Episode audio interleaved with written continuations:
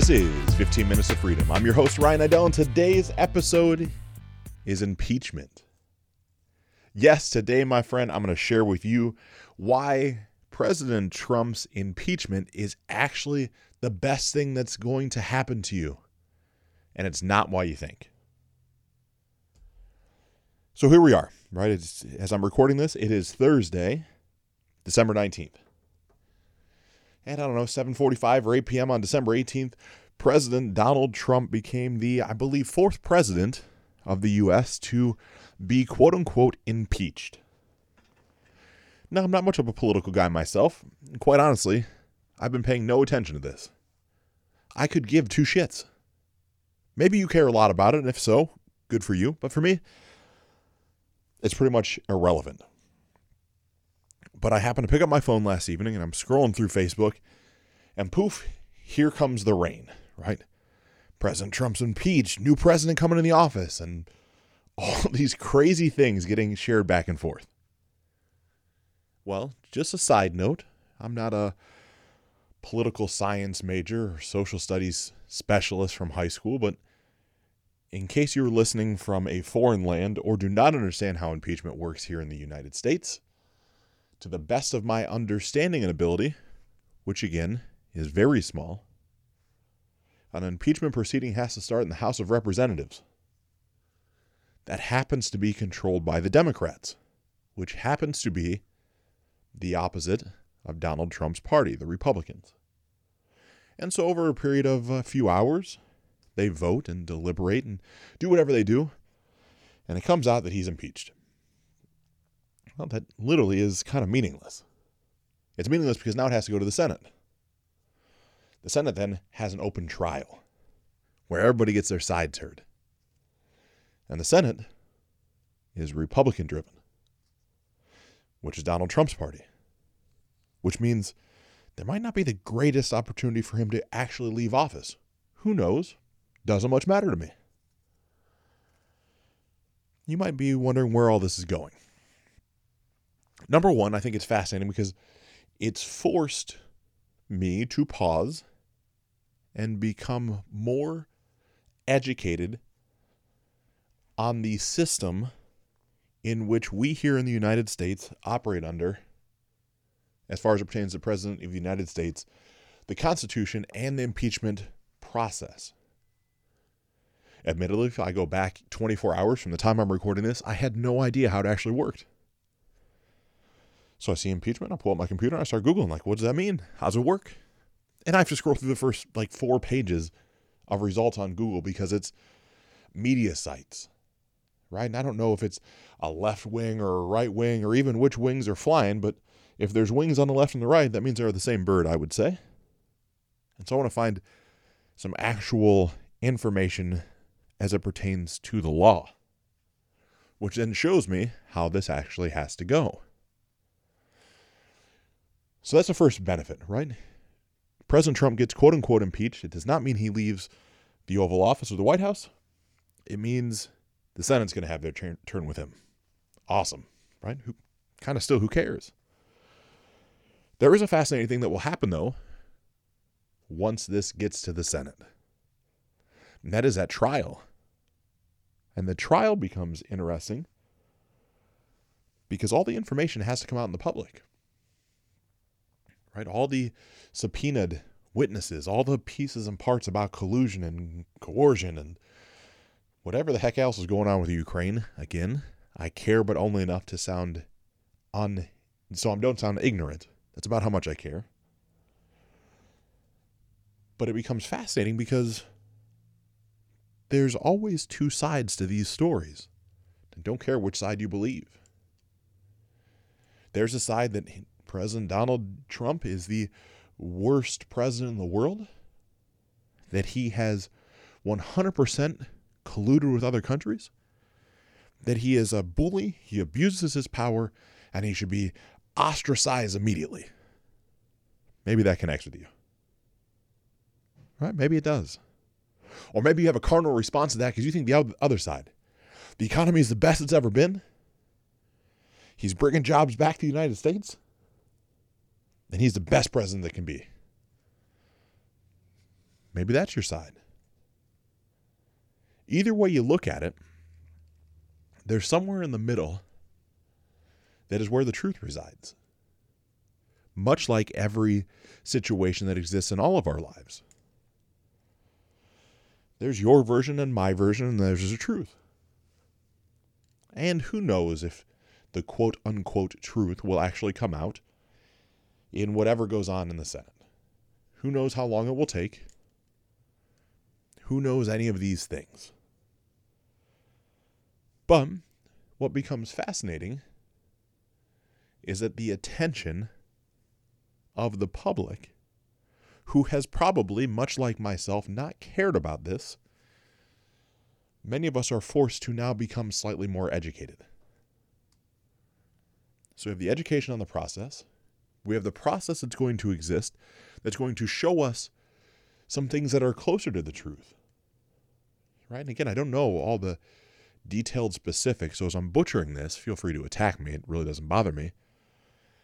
But I know there's some stuff going on with the FBI openly saying that they made up information in order to get people in trouble.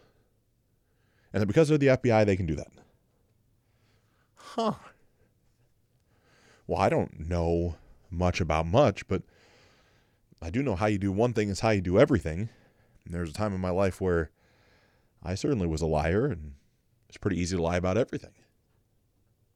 So it would lead me to believe there's a chance that maybe there are more things that are not fully out in the open or might have been manufactured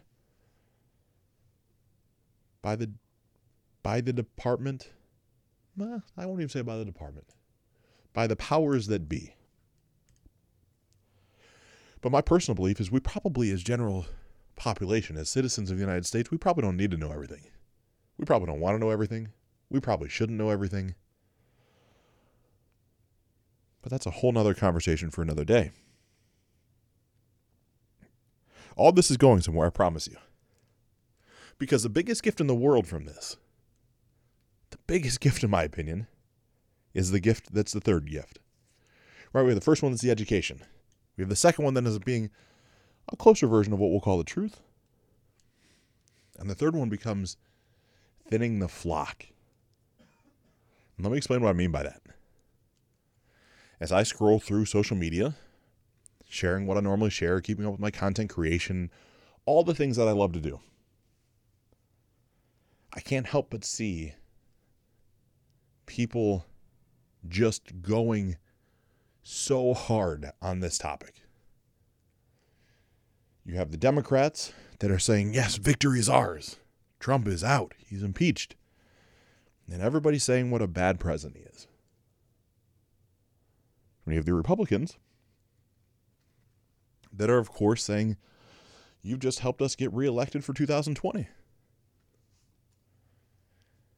And then what I find to be fascinating is as people are posting their version of which side of the fence they sit on, the opposite side of the fence is spending their time commenting, trying to convince the wall of people that they don't know that their stance is right and the posting stance is wrong. So, the third big benefit of this and thinning the flock is that when you see somebody post something that triggers the shit out of you as it pertains to this political environment, do yourself a favor and just simply unfriend them. Get rid of the people that bother you, especially if you're a coach, a mentor, or consultant. If I see someone post consistently that is the polar opposite of my political view, and they are attacking with malice and great prejudice what I believe to be true, why in the world would I want to try to work with that person in an intimate one to one or group setting? Wouldn't it be safe to imagine that there's going to come a time in which our beliefs, especially if they're that loud and boisterous, won't that create a conflict between the two of us? Now, don't get me wrong. I believe we should all be educated on every side of, on all the sides we can be of all the issues we care about. And I certainly am interested in what both sides have to say. And I will again state from where I sit, I don't know that we'll ever know the exact truth. I do know that I don't inherently stick my flag in the ground of any political party. I believe that woman, women should have the right to choose what they want to do with their body, and I believe that we should have a strong and booming economy. I believe the government should stay out of business. Right? There's a bunch of things that don't put me on either side of the political spectrum. But what I do know is when there's an asshole that's a Republican that's speaking poorly to or about Democrats, I don't need them in my life. And when there's a Democrat that starts attacking a Republican for their stance, I don't need them in my life either. Because if you can't, from my understanding and the, the way I choose to live my life, if you can't have acceptance of different people and different people's beliefs and methodologies and ideologies, you're probably not my tribe. And I'm good with that. Right? I, li- I like guns. I have a gun in the office right now. I literally play around with it. It's got no magazine in it, there's no bullets in it. But I play around with it a third of the time I'm shooting these podcasts. Just something to have in my hands. I also have my conceal and carry, although I don't carry very often. I have that because I do believe in our ability to carry and furnish bear arms. Just like I said, though, I also believe that if Gianna turns 19, 18, I mean, in a perfect world, my daughter turns 25, and something happens, she gets pregnant, and she decides she doesn't want to have the baby, I believe it should be her right to decide what she does with her own body. I believe that we should all help take care of those that are less fortunate, but the less fortunate shouldn't have their hand out expecting it. I believe a whole bunch of crazy stuff. And I believe that from being open to understanding new information that contradicts what I had believed to be true. And so I would encourage you during this unique time in the history of the United States when there are things that trigger you socially, look at it for a second and see why does it trigger me? Is it because of the opposite opposing political view? Or is it because a person's being a dick? if it's the second one, just unfriend them. There's no point in commenting. I'd also encourage you to pay attention and start to see what the real truth is. That's not what we've probably seen in the media. It's probably not what we've read in books. It's probably somewhere between the two. And I'll also encourage you to become more educated on the systems that govern the land that we choose to live in. Because make no mistake, my friend, living in the United States is a choice. And if you don't like what the things are here, no different than if you were renting an apartment and you didn't like the way the landlord or management company treated you, you could pack your stuff up and move somewhere else. Maybe, if you don't like the way things are here, you could pack your stuff up and go anywhere else in the world. Maybe you could use this as a time to travel and see this beautiful beautiful globe we get to live on. Assuming it's not flat. So, in a different stroke today, speaking of impeachment, look for the bright side.